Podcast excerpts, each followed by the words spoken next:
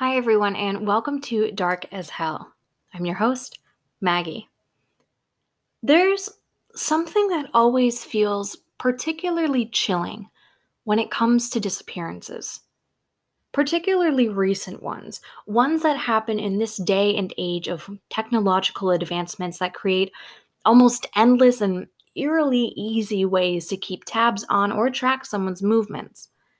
Take Flight MH370, for instance, that Malaysian air flight that, for all appearances, took to the sky one day and was just never seen again. The constant question with that particular case, of course, is how the hell do you lose an entire plane full of people without so much as even an inkling about where it might have gone or might have landed, might someday be found? We have all of the resources in the world to identify, to find, to follow individuals and things, and yet somehow people simply vanish, seemingly erased from this world so wholly, it almost makes you question your sanity. Because, I mean, how does a plane just go missing? Now, this isn't a story about Flight MH370, but it does have ties to the same idea at the heart of it. The idea that you could just disappear, never to be found, never to be seen again, it seems to strike fear into the heart of our deepest anxieties as humans. But I have something scarier to consider, something more frightening than just disappearing. Because what if you went missing and you didn't even know you were missing? And what if this happened to you not once, not twice, but three times? That unsettling idea is what is at the heart of today's story. It might seem improbable, someone going missing without even knowing it, but I promise, not only is it possible, but for Hannah Upp, it happened more than once. Which, when you learn that, makes one really beg the question what in the world happened to Hannah Upp? And where in the world is she? Let's get ready to get dark as hell.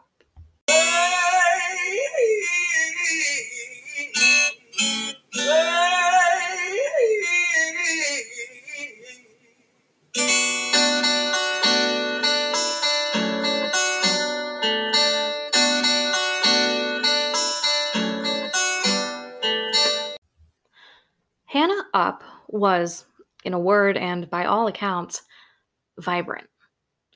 The phrases lights up the room and life of the party have been used countless times by her friends, colleagues, and family members to describe her over the years. She loved the Myers Briggs personality test, and she often used her own categorization to describe herself. She was a through and through ENFP. This means that she was extroverted, intuitive, feeling, and perceiving. According to 16 Personalities, which is a website designed to explore the Myers Briggs types, ENFPs are people who, quote, tend to embrace big ideas and actions that reflect their sense of hope and goodwill towards others. Their vibrant energy can flow in many directions. This is a true free spirit charming, independent, energetic, and compassionate. Funnily enough, this website also describes ENFPs as the life of the party, which makes it all the stranger and eerie when you realize this life of the party that was Hannah was able to completely disappear not just once, but three times. But before Hannah ever disappeared, she was, like all of us, someone with a backstory, and her background is one that seemed to have shaped her into the woman that she was in 2017. And admittedly, her upbringing was unique. Hannah was born to David Upp and Barbara Bellis, two Methodist ministers who raised her and her brother Dan in Oregon. What's interesting about her parents' profession is that despite their ties to Methodism, they actually and primarily served in Japanese churches. It's unclear what drew them into such a niche community, especially since neither David nor Barbara have Japanese heritage, but Barbara was fluent in Japanese and she'd spent some time teaching in Japan. So, this is what seems to have been what led the two pastors into their community. In any regard, Hannah was said to have been, quote, the princess of her church, and she flourished in her upbringing. At 15, though, her parents divorced following years of religious beliefs that had begun to sharply contradict. According to Rachel Aviv's long form piece for The New Yorker, David, Hannah's father, characterized himself with the phrase Homo unius libri, man of the one book. Now, that's a Latin phrase that's usually attributed to Thomas Aquinas, and originally it said that Aquinas' meaning was meant to actually say, I fear the man of a single book, speaking to the idea that those who subscribe to a singular line of thought without consideration for different ideas or different beliefs than their own should be regarded with a sense of fear because of their limited worldview. Others, however, have a different interpretation, in that the man who is of one book is someone dedicated solely to an expertise of one precise focus, which is exactly what John Wesley, one of the founders of Methodism, interpreted it as. He, quote, declared himself to be a homo unius libri, and in that case, the one book being, of course, the Bible. So it's interesting then to see how David Upp, Hannah's father, decided that he was going to follow that variation of the quote. He made himself a man of only the Bible, and he did so pretty fervently. After he and Barbara divorced, he uprooted himself to Asia, deciding to preach the gospel to indigenous tribes throughout Fiji, Palau, Guam, Malta, India, Zimbabwe, and Guyana. Guyana, shout out Jim Jones. He has since then settled in the Philippines, where he allegedly lives in, quote, a one room house in a remote village. All throughout this gospel spreading and traveling, though, Upp was known for his monthly newsletters. It's been reported that these missives, often portrayed as soliloquies of the fiery, though not necessarily brimstone nature, sent out to colleagues, congregants, and friends around the world, quote, he urged that there is no such human as a natural homosexual. He urged his readers to, quote, fully support biblical morality and to oppose any compromise with sexual deviance slash perversion. And if you could see me right now, I'd be giving the proverbial camera a Jim from the office stare down directly into the lens because fuck that shit. Hannah was 15 at the time of her parents' divorce and her father's abscondment across the world. She and her mother decided to make a move of their own across the country to Pennsylvania. Specifically, the mother daughter duo relocated to Pendle Hill, a Quaker retreat that was just outside of Philadelphia. Quakerism, for those not in the know, is formerly formally known as the Religious Society of Friends, and it's an offshoot of Protestantism, which is a form of Christianity. Quakers' exact beliefs vary throughout the society, though they all do seem to hold true to the idea of, quote, continuing revelation, which is the belief in that God, quote, continuously reveals truth directly to individuals. And also, they believe in the ability of each human being to experientially access what they call the light within, which seems like kind of the perfect place for the warm and inquisitive Hannah.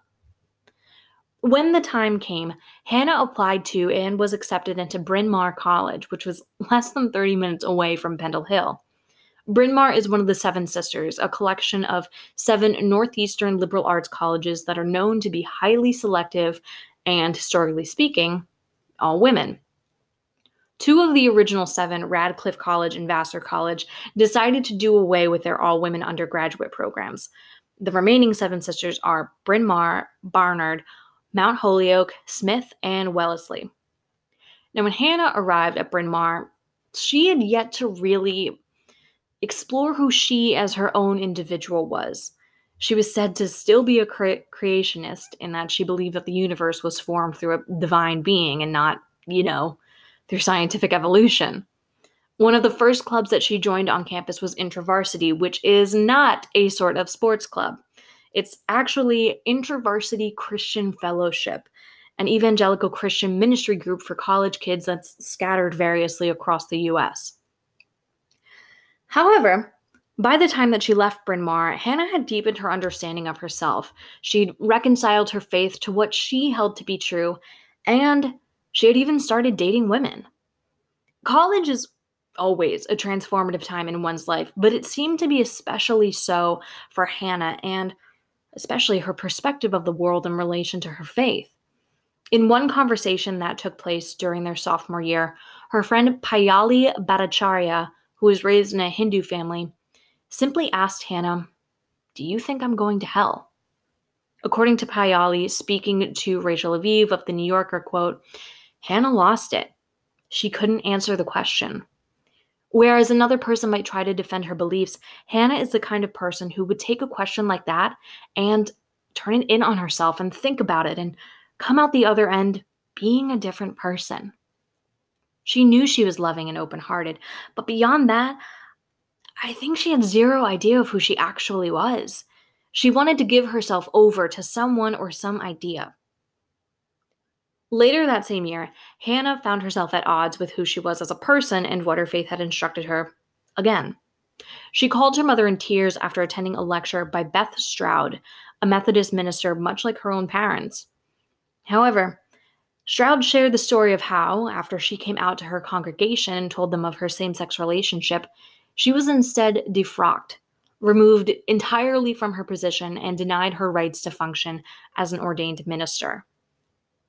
According to Barbara, quote, Hannah was troubled that something that she'd thought was part of her faith was cruel, especially since, in context now, we know that Hannah was exploring and questioning her own sexuality and interest in women, which not an easy place to be in when your own father, religious leader of his own right, has denounced same-sex and queer relationships publicly.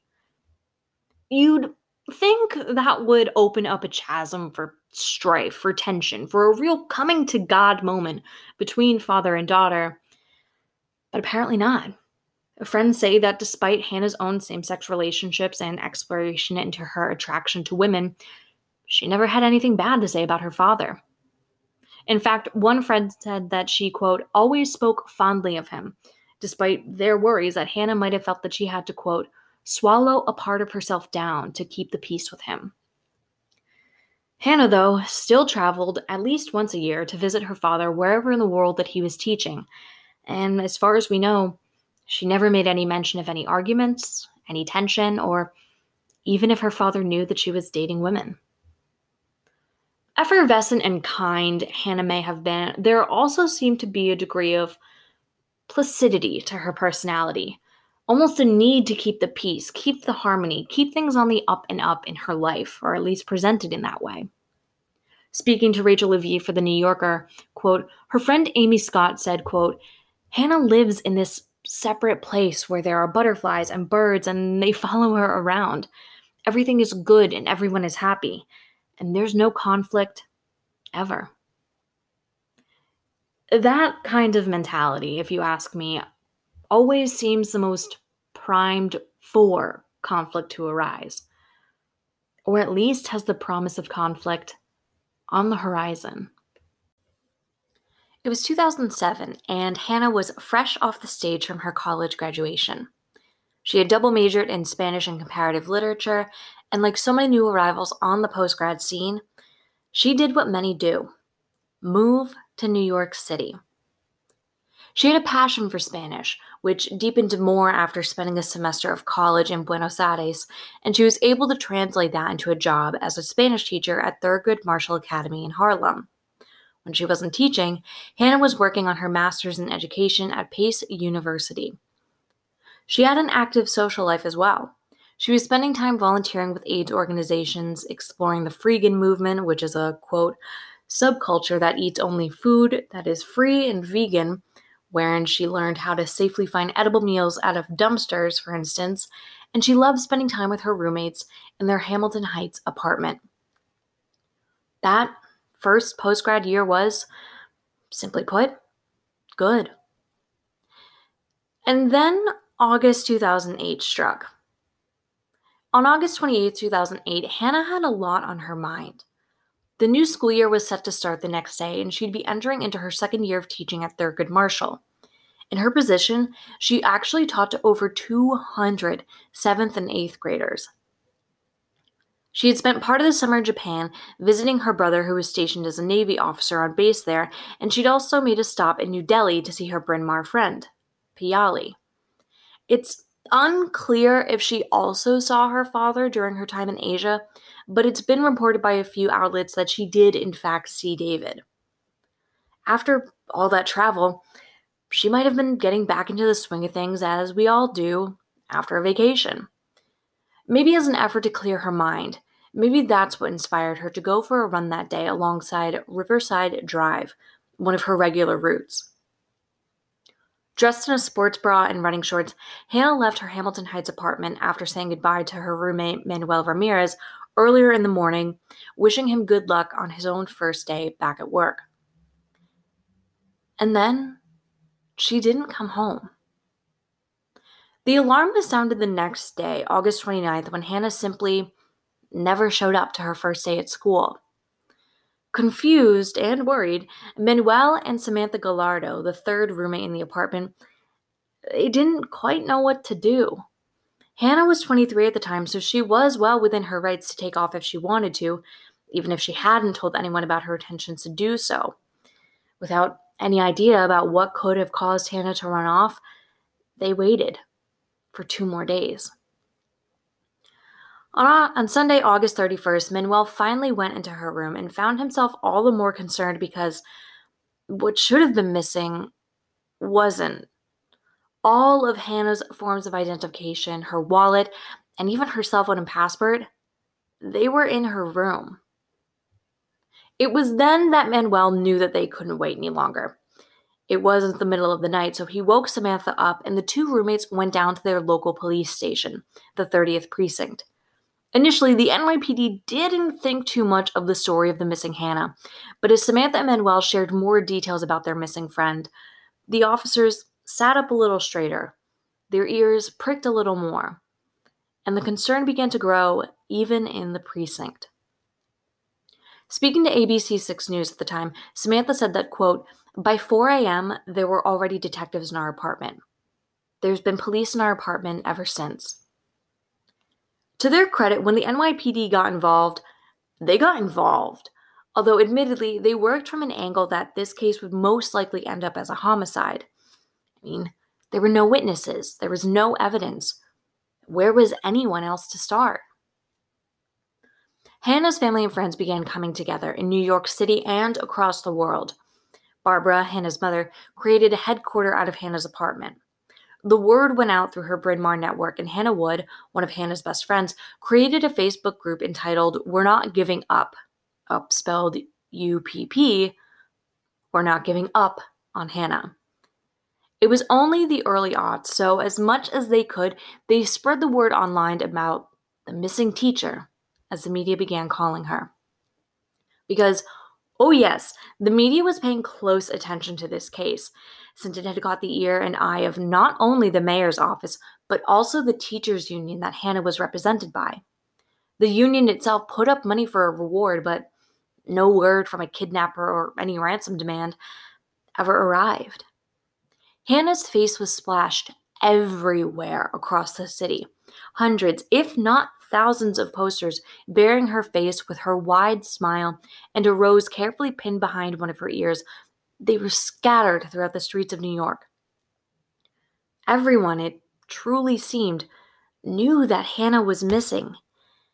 And yet, as the New York Times put it, quote, it was as if the city had simply opened wide and swallowed her whole. But the city decided to spit her back out on lightning quick blink and you'll miss it occasions.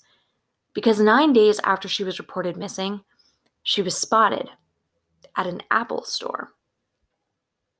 The first sighting of Hannah came in on September 9th, and it came from someone who not only knew her, but spoke to her. One of Hannah's friends from her grad school classes was at the Apple store on 57th Street when he looked up, and there was Hannah. Dressed in a sports bra, her running shorts, and with her lobbed hair swept off her face in a very high ponytail, she was staring at one of the laptops. When he approached her, he asked, almost incredulously, Are you the missing teacher? Are, are you Hannah? Are you the Hannah? Caught on surveillance tape, the video shows the exchange and shows Hannah shaking her head and making a dismissive but distinctive hand gesture. According to Barbara, quote, I could see her blow off what he was saying, and I knew instantly it was her. It was all her. She has this characteristic gesture. It's like, oh, no, no, don't you worry. You know me. I'm fine. Another surveillance tape caught sight of what Hannah had been doing at the laptop. She had logged into her Gmail account.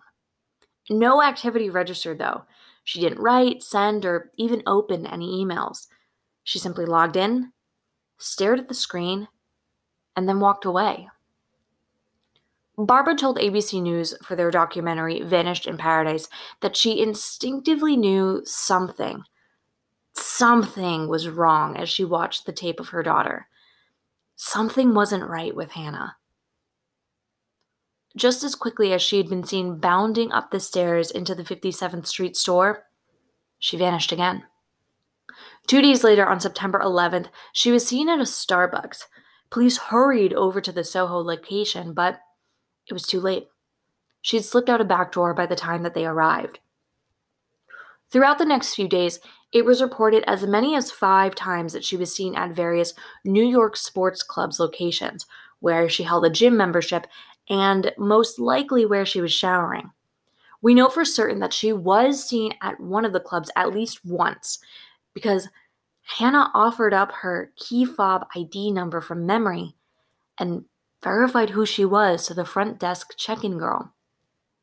Yes, she was Hannah. Only Hannah, though, since the receptionist either didn't have to or didn't bother to ask her last name once she saw the key fob ID number attached to the name. You have to wonder what would have happened if the girl had, or if she even realized who was standing in front of her. Once again, though, as quickly as she emerged from the depths of the New York City streets, she sank back into them again. It was approaching the three week mark of Hannah's disappearance, and the frantic energy surrounding the search for her hadn't dissipated yet. The fear for her safety grew as well, because how was she surviving?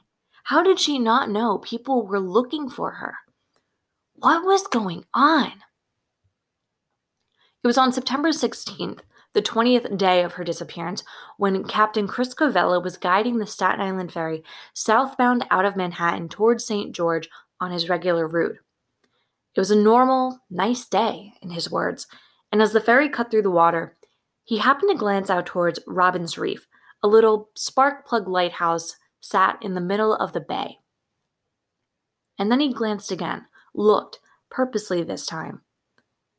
There was something in the water.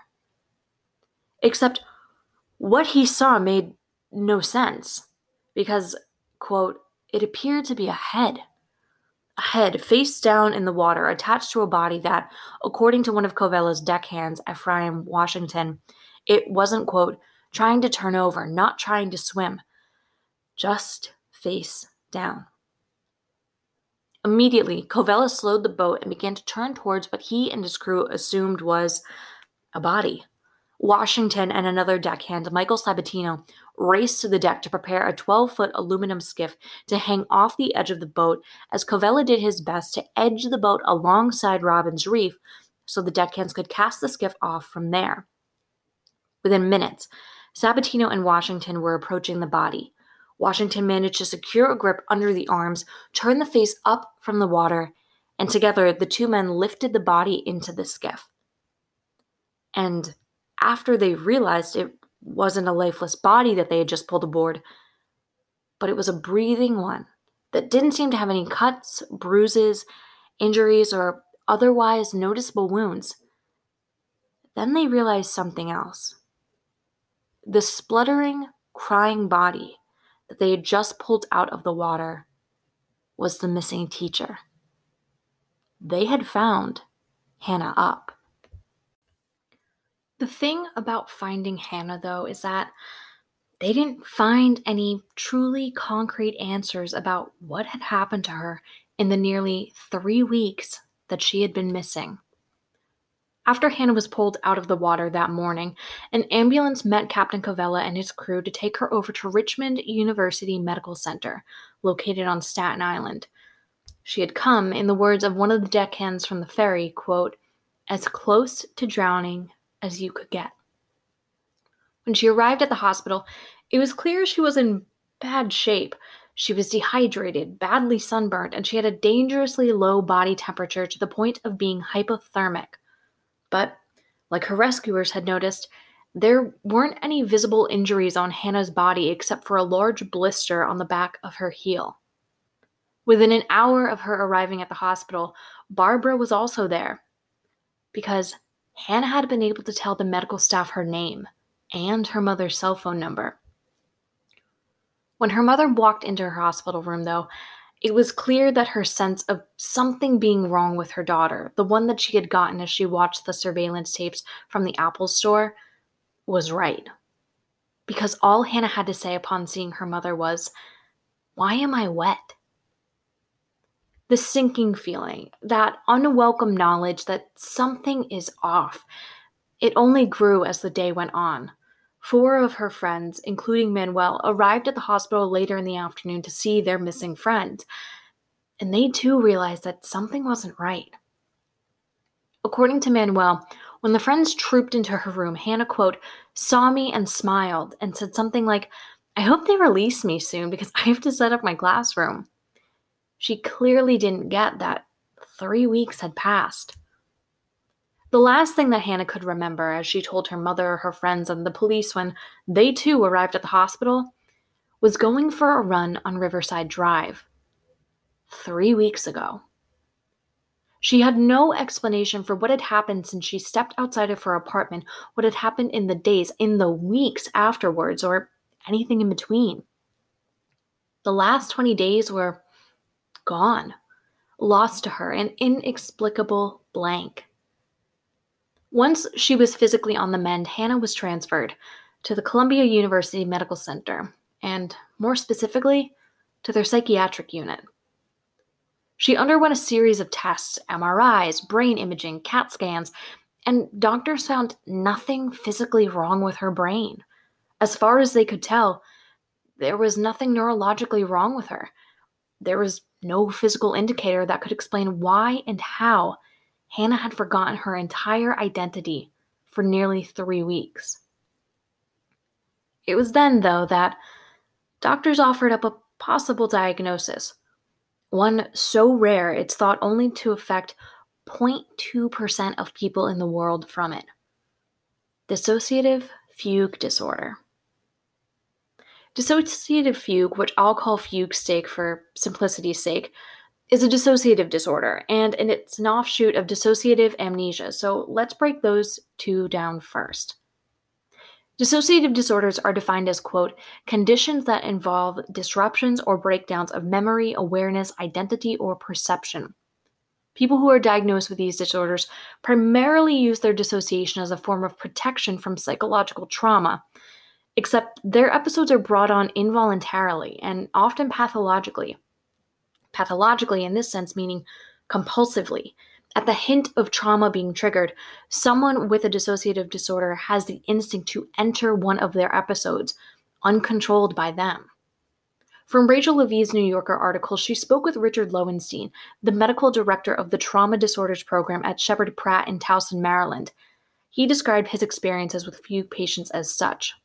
Quote, there's a quality of them running away from whatever you are trying to ask them. If you begin to hold on to them and try to get them to stay in one place, they go. They're gone.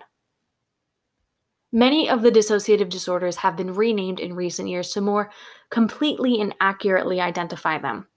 The American Psychiatric Association and the DSM 5 recognize three distinct disorders that fall under the umbrella of dissociation. There's dissociative identity disorder, which is formerly known as multiple personality disorder.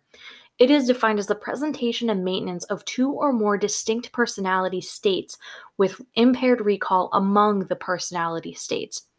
There's dissociative amnesia, which is the most common of dissociative disorders. People with dissociative amnesia have a temporary loss of recall memory, specifically episodic memory, due to a traumatic or stressful event. Episodic memory is the recall of specific events, so someone with dissociative amnesia will typically lose recall of their memory from a particular event, like your seventh birthday, say, because of some trauma that it induced. And there's depersonalization derealization disorder, which are defined as periods of detachment from self or surrounding from which may be experienced as, quote, unreal, lacking in control of or outside self, while retaining awareness that this is only a feeling and not a reality. Fugue state, like I said, is classified as a sort of sibling to dissociative amnesia. As defined by the DSM 5, dissociative fugue is, quote, a rare psychiatric disorder characterized by reversible amnesia for personal identity, including the memories, personality, and other identifying characteristics of individuality. Some people refer to it as Bourne syndrome after Jason Bourne, since that's precisely what the movie character is said to have suffered from. Rachel Aviv on the Vanished in Paradise doc put it another way that helps to conceptualize it. Quote, you go offline from your own personality. In my own layman's understanding, you lose your sense of self. There is a complete disconnect from your body and your identity. The DSM 5 also, kind of quaintly, if you ask me, describes fugue as a sort of bewildered wandering, since people within a fugue state almost always travel to some degree, maybe to a different room in the house that you suddenly find yourself in, blocks away from your apartment building with no recollection of making the trip, or even face down in the middle of the Hudson Bay. Fugue usually presents in people who have experienced trauma. It's seen as a psychological defense mechanism. Psychology Today states that fugue is used to combat trauma in that it, quote, helps people disconnect from extreme psychological distress. The dissociative fugue state is a condition in which a person may be mentally and physically escaping an environment that is threatening or otherwise intolerable. The thing about that, though, is as far as anyone, Hannah or otherwise, could say, is that she never experienced some sort of trauma. Barbara claims that there was no trauma from Hannah's childhood that she was aware of. David, Hannah's father, and her brother Daniel, they said the same. There had been nothing traumatic, at least as far as they could classify it, to happen to Hannah when growing up. Hannah even underwent hypnosis while at the Columbia Psychiatric Unit to see if she had any repressed memories, if there was some event that she had blocked out, anything at all locked away in her memory that could have instigated her fugue.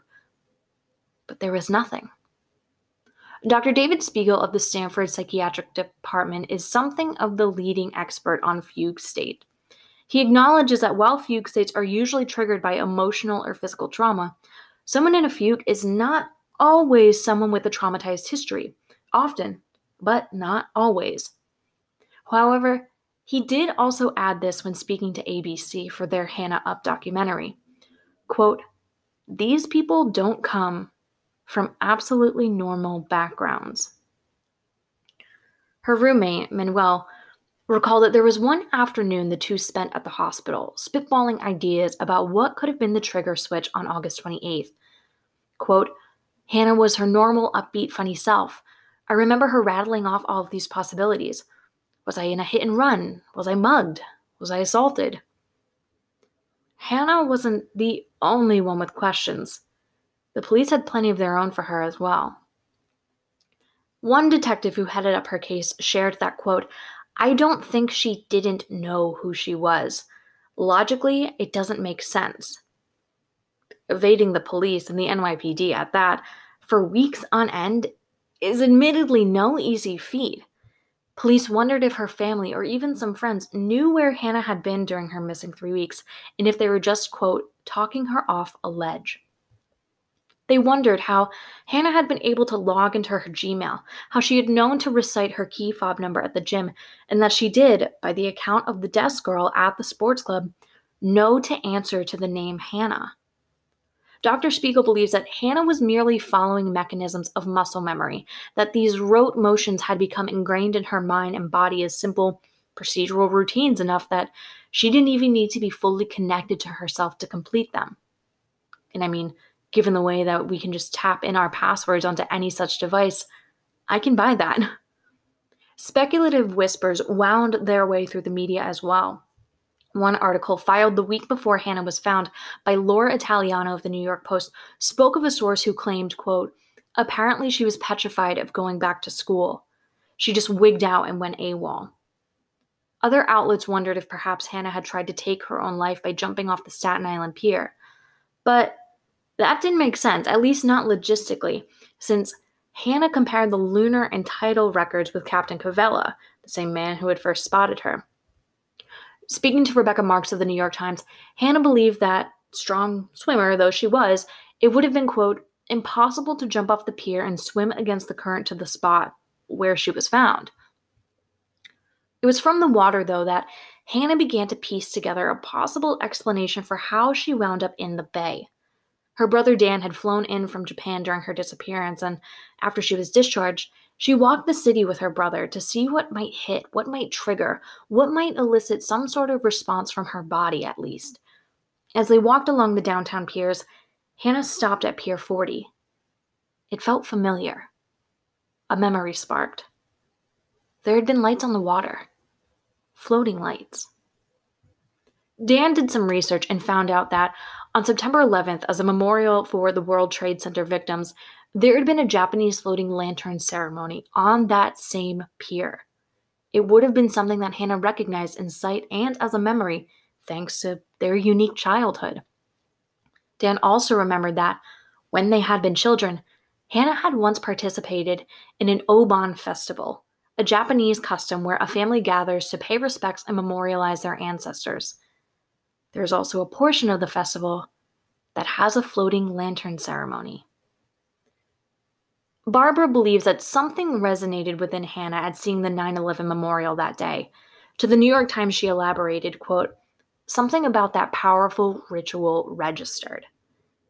Hannah was found in the water on September 16th, though. So, when had she actually gone into the water? Hannah believed that she must have left Manhattan late at night based on the lunar tides. Furthermore, working backwards from when she was found and from the physical clues that the state of her body was in, it's theorized that after two or three more days of wandering, she circled back to Pier 40 where she had witnessed the ceremony, and on either the 13th or the 14th, she entered the water. It's unclear how exactly Hannah found herself on Robbins Reef as well, whether she was tossed about in the water unwittingly. Barbara shared that Hannah told her that she remembered, quote, holding on to the hull of a barge at one point, or if she used her strong swimming skills to make her own way out there. No matter the manner, she made it, though. The scraped knees she got from its rocks and the sunburn it's believed that she retained from possibly sleeping there without any shade, they speak to that. What's also, again, unclear is why she then returned, though, into the water on the 16th. Hannah couldn't explain it. And at the same time, she struggled to make sense of her new diagnosis and this new life. She worried that she'd be known forever as that missing teacher. The embarrassment from the media attention and the comment section vultures who accused her of staging her three weeks of missing time made her consider moving to Japan with her brother, or even of changing her name. And, like everyone else playing witness to this bizarre scene in her life, she had a few questions of her own.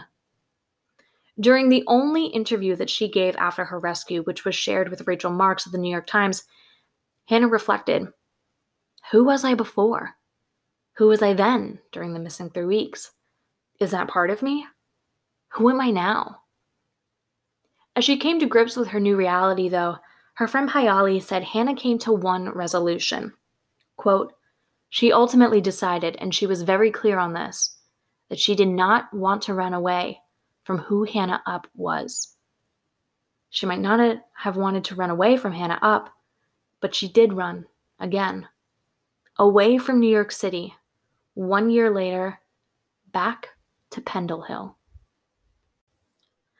It seems that even though Hannah was firm in her resolution to not let her dissociative fugue disorder diagnosis define her, she still decided to leave New York.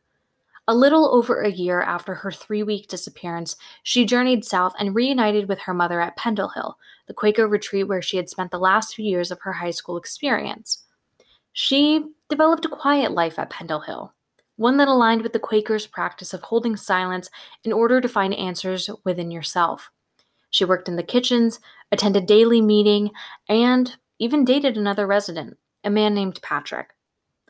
The warm, giving nature that Hannah was known for seemed to increase tenfold while at Pendle Hill. It was a true community that lived at Pendle Hill. Look at Hannah's job, for instance. She was literally cooking for other people who lived there. People leaned on each other, they helped each other out in any way that they could, and it seemed to spark something in Hannah. Friends she made there described her as, quote, so attentive it felt impossible to reciprocate. Her one time boyfriend even stated when discussing both her nature and her disorder that, quote, Hannah gives so much to other people that at a certain point, there is literally nothing left, and she departs from herself. When Hannah was entering her third year at Pendle Hill, she got good news. She'd been offered a position as a teaching assistant at a local Montessori school in Kensington, Maryland, about two hours away, which would require her to relocate once more. Hannah signing up for the Montessori educational system seems so, so on the mark for what we know of her. It's a particularly holistic form of education for children, since Maria Montessori, the founder, believed in educating children in all ways physically, cognitively, socially, and emotionally. Montessori educators are encouraged to, quote, initiate learning in a supportive, thoughtfully prepared learning environment, and to allow children a real sense of autonomy and freedom for their own learning. There's an undercurrent of harmony, a little bit of a peace love flavor, definitely. Patrick, Hannah's former boyfriend, noted to the New Yorker how enthusiastic Hannah was about Montessori and this new adventure for her. Quote, she flung herself, all of her weight, into learning Montessori, internalizing Montessori, loving Montessori. So it would be at the start of September 2013. Another move, another beginning, and another school year. September 3, 2013 was set to be Hannah's first day of class at Crossway Montessori School. So when Barbara received a call later that morning from a Maryland area code, she must have been surprised. And she must have been filled with dread when she realized that it was the Montgomery County Police of Maryland calling her, saying her daughter's purse, cell phone, and wallet had been discovered abandoned in a wooded footpath just beyond a busy shopping plaza in Kensington. Hannah was gone. Again. As Barbara, Pendle Hill residents, and some of the old troops from Hannah's 2008 disappearance in New York rounded themselves up, only a few facts were able to be cobbled together. And they painted a concerning and strange picture. Hannah had arranged to have lunch with her mother on Monday, the day before, but she had inexplicably canceled. Barbara and Hannah's friends learned that throughout the whole of Monday, no one had actually really talked to Hannah and she allegedly didn't sleep at her apartment that Monday night either.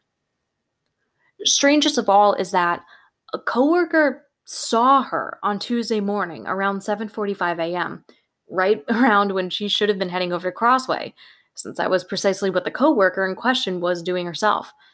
It struck her as odd then that Hannah wasn't driving in the direction of Crossway. She was walking quickly, it seemed, in the opposite direction. It was the last sighting of her that day. Once again, friends printed off flyers with Hannah's face to hang around town, and the police searched the densely forested area where her belongings had been found, searching for any sign of Hannah. This time, they didn't have to search long. On Wednesday, September 4th, at around 10:30 p.m., Barbara received another call another call with a Maryland area code. And this time, it was Hannah on the phone. According to Barbara, all Hannah said from the opposite end of the line was, Mom? As Hannah told it when she was reunited with her friends and family, she came to on her own, knowing exactly who she was when she regained her hold on her identity, while sitting in the middle of a small creek, still in the same wooded area where her belongings had been found. There was apparently a shopping cart beside her, and she was only a mile and a half away from Crossway. So she'd spent the last day and a half to two days simply walking. Realizing what must have happened, Hannah apparently clambered out of the river, found her way back to the same shopping plaza where her wallet and purse had been found, and she asked what must have been a bewildered stranger if she could use their cell phone. Within just a few days of her second disappearance, Hannah officially started her first day at Crossway. She was still, by all appearances, unwilling to let her dissociative disorder get in the way of her life, even though at that point she had defied the odds that had been offered up by several doctors that she would never experience such a jarring fugue state again like the one that she had in New York. You have to wonder, though, if that jarring sense of life events is what shocked her fugue state into overdrive. I mean, consider it. The second disappearance and her first had a number of similarities between them. They were both at the start of the academic year. The second disappearance took place on September 3rd. Hannah's first disappearance started on August 28th, back in 2008. They both happened after a change of location. The first time Hannah disappeared, she had just returned home from a whirlwind trip to Asia to see her brother in Japan, her friend in India, and her father somewhere along the way. The second disappearance happened shortly after Hannah had moved to the Kensington area of Maryland, where she'd never been before. I should note, Hannah's father, David, who was seemingly absent during most of the effort to locate his daughter this time and the first time, he didn't seem to appreciate the suggestion that something about Hannah's visits to him might be cause for her fugue. Speaking to the New Yorker, he wrote over email quote, and this is from the reporter, David Upp had pondered whether the vacations had been a trigger for her, but he wasn't satisfied with that explanation. Over email, quote, travel, that's just what we do. Hannah and I have been to 25 nations together, so it is normal not disruptive. And another similarity she always seemed to regain control of her identity when she was physically in a body of water. Even with those connections between the disappearances, connections one might hope to find some answers in, the fact remained no one knew what to make of any of it. I have to wonder, though, if anyone had a thought to share and spare when it came to 2014. Because the very next year, Hannah was on the move again. It hadn't even been a full year since Hannah's second disappearance when she was packing up her life again. She'd been offered a new position at a new Montessori school, one that wasn't even within the continental US. No. This time, Hannah was leaving the East Coast, and she was heading to the island of St. Thomas in the U.S. Virgin Islands. Hannah arrived on St. Thomas in 2014, ready to start her new island life. She'd made at least one big change this time around at the beginning of this new life. She actually told her employers about her dissociative condition. By all accounts, they were still, quote, warm and welcoming to their newest teaching assistant, the one who was so enthused about Montessori education, and the one whose classroom administrators always took prospective parents to see. Despite some joke laden but definitely still serious conversations after her second disappearance, Hannah still refused to wear some sort of tracking device designed to keep her safe should she enter a fugue state again. By this time, though, she was 29, and save for having her label a danger to herself, her friends and worried family couldn't force her to do anything about it. Her mother, in fact, says that she tried to honor Hannah's decision. Quote, She didn't want to pursue it. She refused to be defined by this, and I chose to honor her decision. I had to be clear that I'm not living my daughter's life. She's living it, and she needed to have the freedom to make choices. And living seems to be exactly what Hannah did on St. Thomas. As she always did, she drew people in and created her own community. She fell in love with Zumba and joined a dance troupe that performed every year at Carnival. She became best friends with another teacher at her school, Maggie Guzman, and even dated a local named Joey Spallino. Things at her beloved Montessori school were going great as well. One year after she arrived in 2015, the school encouraged and paid for Hannah to attend further training in the Montessori system out in Portland, Oregon, so she could become a full teacher of her own classroom. She then began studying to receive further certification in Montessori education itself. Her friend Maggie remarked that she simply absorbed all things Montessori and that it became a sort of new Bible to her. Her close friend from Bryn Mawr, Piyali, saw it as, quote, Hannah's new church. There's a book, there are rules. If you follow the rules, good things happen to good people. Her desire to worship never left her. Life on St. Thomas was peaceful, blissful, even. The years went by full of dancing and sunshine and that sense of no conflict ever that her friends had joked that she often strived for. She seemed to have really found her own Hannah land in real life. It was in 2017 that Hannah was introduced to a facet of island life that wasn't so sunshine and good times. And that was hurricane season. From her time on St. Thomas, Hannah had become acquainted with hurricanes and how much they could affect an island and its population. But in September 2017, the hurricane season was different because this season had Irma.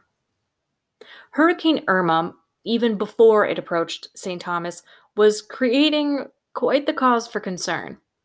At the time, it was already considered one of the most powerful hurricanes on record, and it was an easy admittance to the Category 5 crew. The media began calling it Irmageddon, and it lived up to that name after it did make landfall. At the beginning of September, things were in full speed on St. Thomas for Hannah. She had just completed her Montessori degree and she was preparing to enter her fourth year at the school, as well as preparing herself for the imminent landfall of Hurricane Irma. By September 6th, Irma had made her presence known. At the house that Hannah shared with a few roommates, they huddled together as 185 mile per hour winds screamed overhead. Maggie Guzman described the concrete walls around them as, quote, bowing in on themselves, as Hannah texted her mother that, quote, hurricane winds are nuts. We are sheltered in place in the laundry room. Throughout the whole of the U.S. Virgin Islands, St. Thomas would be found to be hit the hardest. There were millions, if not billions, of dollars of structural damage, and even the police station and the lone airport were destroyed in the hurricane's path. As residents picked themselves up off of their floors and emerged into the light of what their island looked like now, Hannah sent off a text to one of her friends in dismay. Quote, I don't recognize anything. In retrospect, that might have been the first sign. On September 12th, in the midst of rebuilding the island with a sense of normalcy, Hannah attended a staff meeting at the Montessori school with her colleagues, and they received devastating, terrifying news. Another hurricane, another Category 5, was headed their way Hurricane Maria. As Maggie, Hannah's teacher friend, phrased it, quote, people panicked there was a scramble to get out. Hannah drove to her by then ex boyfriend Joey's house, and she saw that his things were already gone. His landlord told her that he had headed down to the marine at the news of Maria, intent on getting passage on one of the Mercy ships that had assembled and was giving free passage to anyone who wanted it off of the island. Hannah drove down, and through the crowds, she found Joey. He noticed that she looked like she hadn't slept and she seemed a little distraught, mostly about the incoming damage and how it would affect not only the island, but also her students. At one point in their conversation, Joey even suggested to Hannah that she join him on the Mercy ship, Mercy ship bound for Puerto Rico. She declined, though, saying that St. Thomas is where she felt that she needed to be. They said their goodbyes and they parted ways. After leaving the marina, Hannah did not use her phone again. The next day, September 13th, Hannah was helping to prepare the school for the effects of yet another Category 5 hurricane.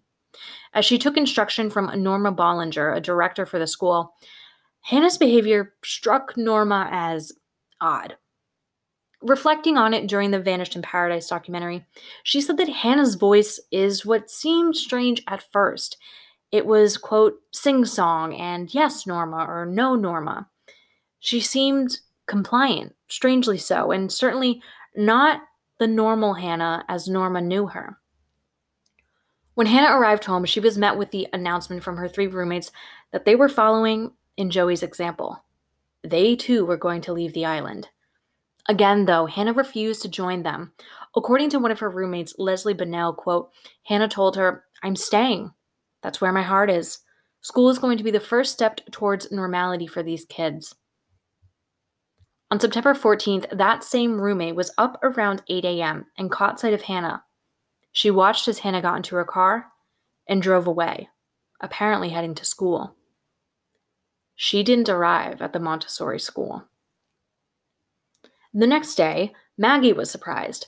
There was an all staff meeting in preparation for Maria's predicted landfall on the next day or so, and Hannah didn't show. In fact, other colleagues spoke up and shared how Hannah hadn't been at school the day before either. Maggie offered to swing by her house and see if she was there to make sure that everything was all right. Except when she arrived at Hannah's house, there was no Hannah. No Hannah, and not even her car. Unsure of what to do, Maggie got in contact with some friends of Hannah from home, who they hadn't even spoken to Hannah since the 12th, and to a confused Maggie, these friends only told her to quote, Search by the water. Maggie now had no idea what that meant.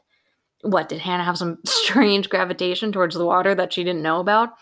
And she could only take the advice for what it was worth.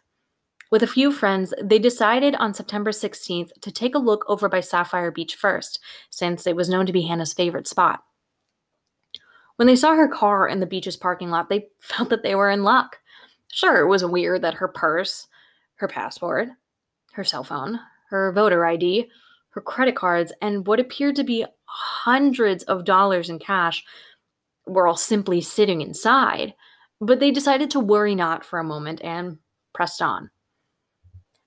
As they walked the beach, that hope seemed to dwindle and the worries grew louder. And it transcended into baffled dread when a construction worker approached them. He was helping to make some slight pre Maria repairs to the beachfront bar that had been practically destroyed by Irma, and he'd made an odd discovery in the sand before they arrived, and he thought it might help the gaggle of people who were now walking up and down the beach searching for their friend. He had folded the parcel up carefully at first, leaving it on a bar stool to be reclaimed by its rightful owner at some point, but brought it over to the group. It was a sarong, a sundress, and a towel. He had a pair of flip flops in his hands as well. And they were all identified as Hannah's. Imagine it yourselves. The chaos of an incoming hurricane following one that already ripped through your island.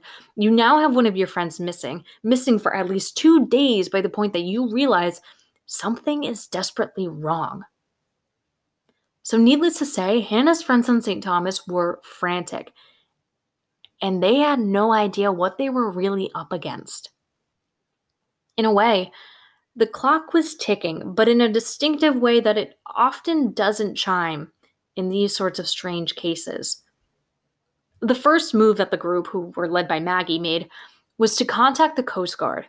It was reason enough to believe that Hannah had been at the beach thanks to her abandoned items, so had she gone into the water as well?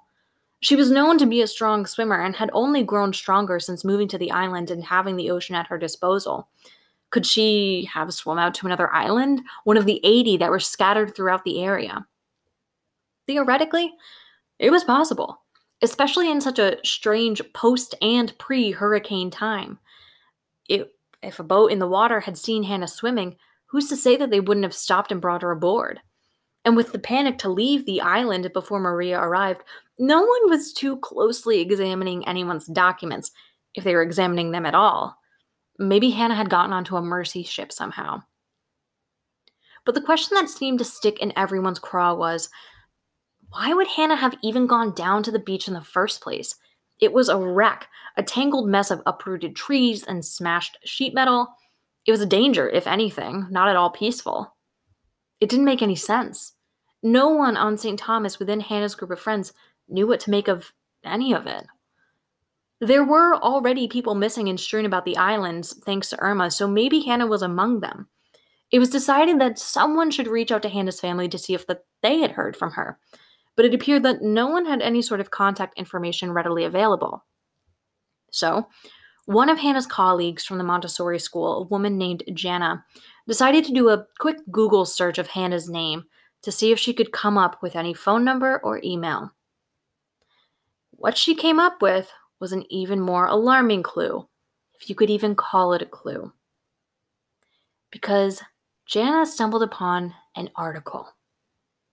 And it should be noted, if you haven't gathered by now, that even though Hannah had told her boss about her dissociative disorder back in 2014 when she arrived on the island, for the last three years, she had told no one else in her life on St. Thomas about her past and her mysterious disappearances.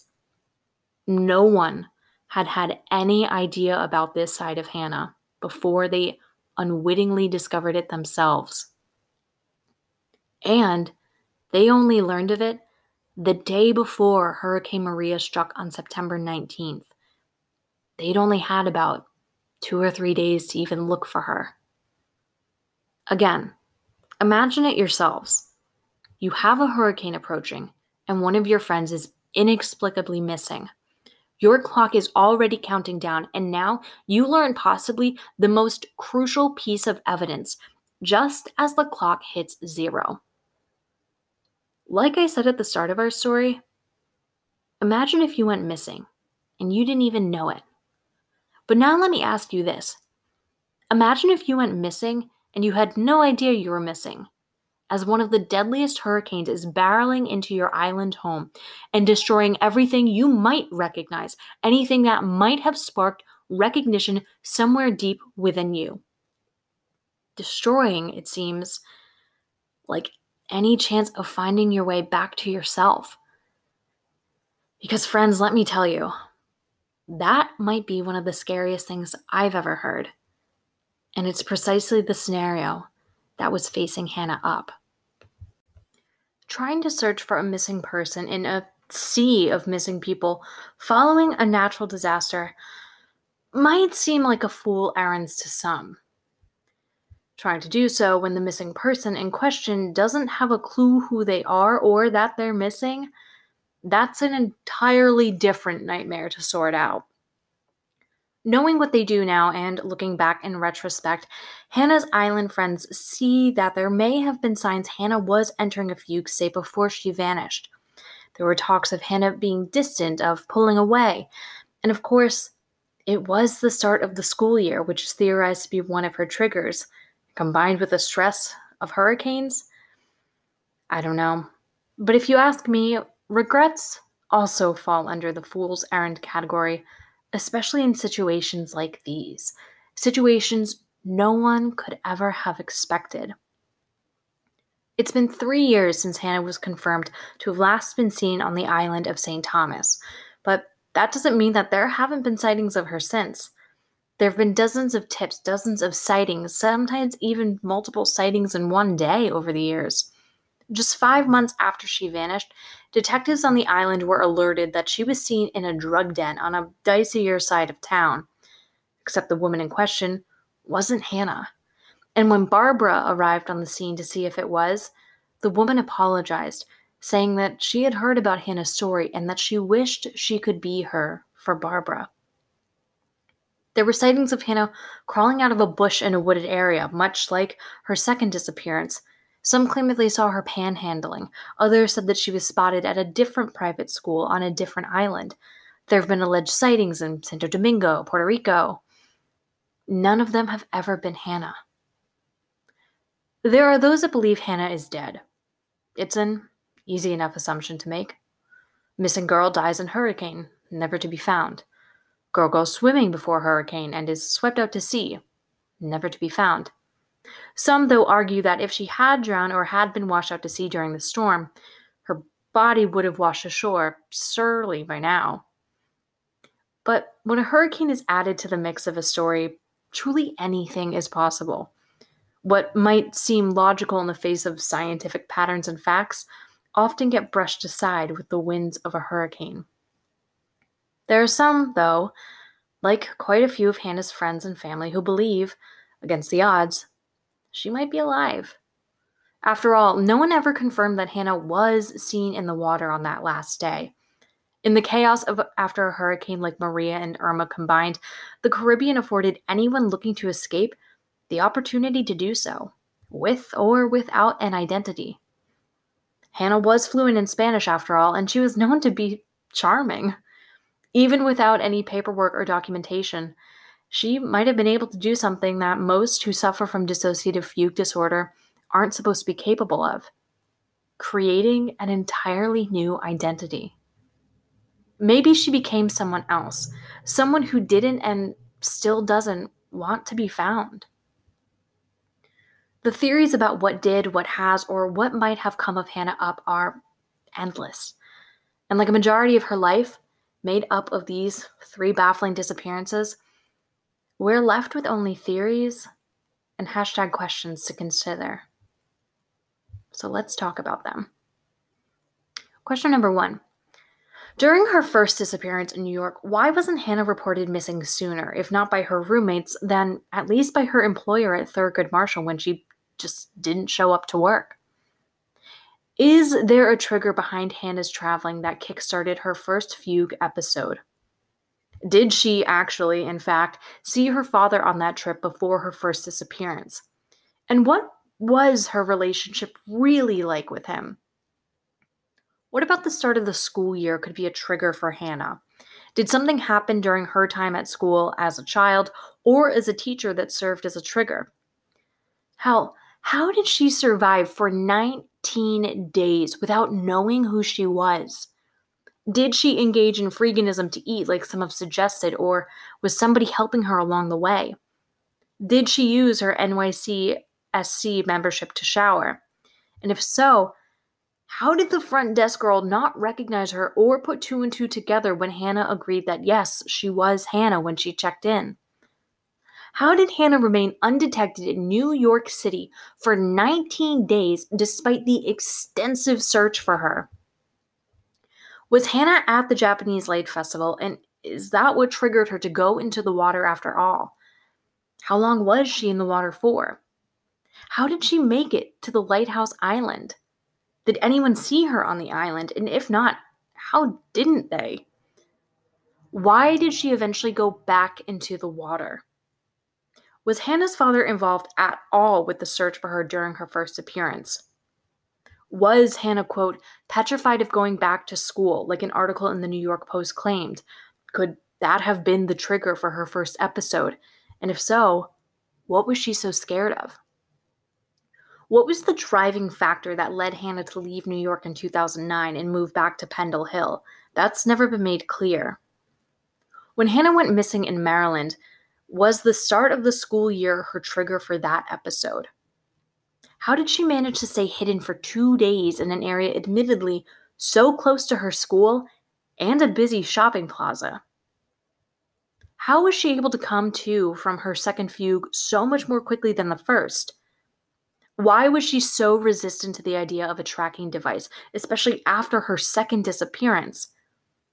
And when she moved to St. Thomas, why did she refuse to tell anyone else except her boss about her disorder, despite having already disappeared twice? Did the destruction of Hurricane Irma and the anxiety about Hurricane Maria kickstart Hannah's third fugue state? Or did something with her experience of watching her ex boyfriend and still close friend leave on a mercy ship start the fugue state since she stopped acting like herself afterwards? Why was Hannah acting strangely towards her colleague on the 13th with a sing song voice and unfamiliar behavior? Was she already in the beginning stages of a fugue? Where did Hannah go on the morning of September 14th? And did she ever actually make it to Sapphire Beach? If she did, why did she leave her things in the sand? And where did she go after? If Hannah didn't make it to Sapphire Beach, then how did her things get there? Did someone attack her and get away with it in the midst of the pre hurricane panic? Why would Hannah have gone to the beach at all in the middle of all the chaos about the hurricane? It was a disaster site, so what drew her there? When Maggie Guzman called Hannah's friends asking if they'd heard from her, why didn't they elaborate about Hannah's condition to her? Even if someone I thought knew my friend who had something like this, I feel like I would have made a point to be like, oh, well, you know about her fugue state, right? It just, it baffles me that instances like these, we always look back and if we knew then what we know now. So why didn't they make sure that that communication was so clear? Why didn't Hannah's boss disclose her condition to her colleagues as soon as she went missing? How much time did they lose looking for Hannah without that crucial piece of information? Did Hannah go into the water at Sapphire Beach at all? Was she picked up by a friendly boat looking to help? Did she get onto a mercy ship even without any documentation? Because she created a life for herself somewhere else in the Caribbean under an entirely new identity of her own creation. But if she is alive, how has there been no trace of her since September 14th, 2017? Or, if she did go into the water that day, did Hannah drown in some unexplained accident? Did her body never wash ashore because of the ecological insanity caused by Hurricane Maria? Did Hannah ever leave St. Thomas at all? The story of Hannah Upp is one that seems inexplicably aligned with chaos theory and butterfly wings and the causation of hurricanes. The smallest thing, something as innocuous as a butterfly's wing, seems liable to start the beginnings of an internal hurricane inside someone like Hannah, whipping them into their own identityless chaos. Those hairpin triggers combined with someone who seemed to be on the brink of diving into the eye of her own storm once again and in the setting of an actually approaching hurricane, well, it really all does seem like chaos theory played out in a very real way. It's been three years now since Hannah was last seen. Her mother has become something of a fixture on the island of St. Thomas, and it honestly wouldn't surprise me if you rounded a street corner and happened upon a flyer with the picture of Hannah bearing the same smile and same white rose pinned behind her ear that was used during her New York City disappearance. The St. Thomas investigators, after all, still consider the case open. Most of her loved ones agree that if anyone, anyone, is going to defy the odds in such an incredible situation like this, it'll be Hannah. Hannah is still being searched for, despite the myriad of theories, the possibilities, and the chaos surrounding both her life and her disappearances. Hannah is still also being emailed every day by her mother. Barbara sends an email or text to her daughter's account and phone number at least once a day, confident that her daughter is somewhere out in the world, unknowing, at least for the moment, that she is someone's daughter. One such text reads, quote, Good morning, dear daughter, wherever you are. I love you immensely and forever, wherever you are. Please come home. Hannah Upp. I just have one question to ask. Where in the world are you? Thanks for listening to today's episode. If you are liking what you're hearing, please go leave a five star review and rating for the show over on Apple Podcast. It helps get the word out there even more. I'll be back here next week with another hashtag question loaded story to tell you. Before I sign off, I want to give a shout out to uh, Charlotte Evison, our very own Da devotee over on Patreon, who got to pick this week's topic. P.S. Happy birthday, my friend. There is some exciting news that Da was featured in the Discover Rhode Island digital magazine this month. You can read the piece for yourself over at issuu.com slash ocean state magazine. That's issuu.com slash ocean state magazine. But I'll also link that over on the Patreon and the DAW website as well. If you're interested in joining the DAW Patreon crew, you can head on over to patreon.com slash dark as hell podcast to see what level might be up your alley of interest. There's a new Patreon level and it only costs $1. You can support DAW and the work I do here for just $1 a month and get yourself shouted out in an episode, as well as have access to exclusive content on the Patreon. As a currently unemployed basic bitch, I appreciate everybody who supports. This month's calendar of exclusive Patreon content for all of the different levels is extra amounts of dark as hell. I don't want to spoil anything, but if you're looking to fill your October with extra DAW and extra spook, you can head on over to patreon.com slash dark as hell podcast to check it out. We, I will admit, already took a deep and dark dive into the inner workings of the elevator game that was featured in the Elisa Lam two-parter, so come check it out if you really want to scare yourself. While you're waiting for next week's episode to drop, you can find Dark as Hell on Instagram at, at Dark as Hell Podcast, which is all one word, and on Twitter at Dark as Hell Pod. Again, all one word. If you want to get in touch with me, you can email your comments or hashtag questions of your own over to me at darkashellpodcast at gmail.com, or you can head over to darkashellpodcast.com. Thanks again for listening, and I'll catch you back here next week, ready to get dark as hell all over again.